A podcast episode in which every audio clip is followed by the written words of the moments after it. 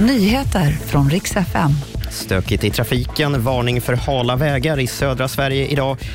Och nu har slutet på filmen Titanic utretts in i minsta detalj. Ja, god morgon. Först, det kan bli stökigt på vägarna i södra Sverige idag. SMHI har gått ut med en varning från Skåne till Karlstad för plötslig ishalka efter klockan 12. Regn eller underkylt regn väntas falla på vägarna och det kan bli långsamt och begränsad framkomlighet. Kör försiktigt. I Ryssland fortsätter staten hata homosexuella. All form av propaganda som de kallar det för icke-traditionella sexuella läggningar har förbjudits.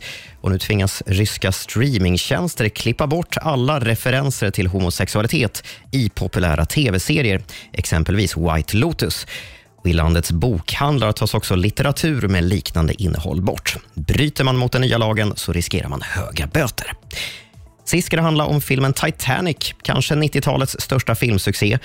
Men ända sedan premiären 97 har diskussionen gått varm. Var Jack verkligen tvungen att dö där i slutet? Hade han inte fått plats på dörren som räddade livet på Rose? Senast var det självaste Kate Winslet som gick ut och sa att hon tyckte att Jack dog i onödan. Och nu har regissören James Cameron tröttnat och rätt ut saken en gång för alla. Med hjälp av en hypotermiexpert har dörren från filmen återskapats precis som dockor med samma kroppsmassa som huvudrollsinnehavarna. Och då har man kunnat slå fast en gång för alla att jo, Jack var tvungen att dö. Han hade inte kunnat överleva med förutsättningarna från filmen. Det var de senaste nyheterna och jag heter Robin Kalmegård.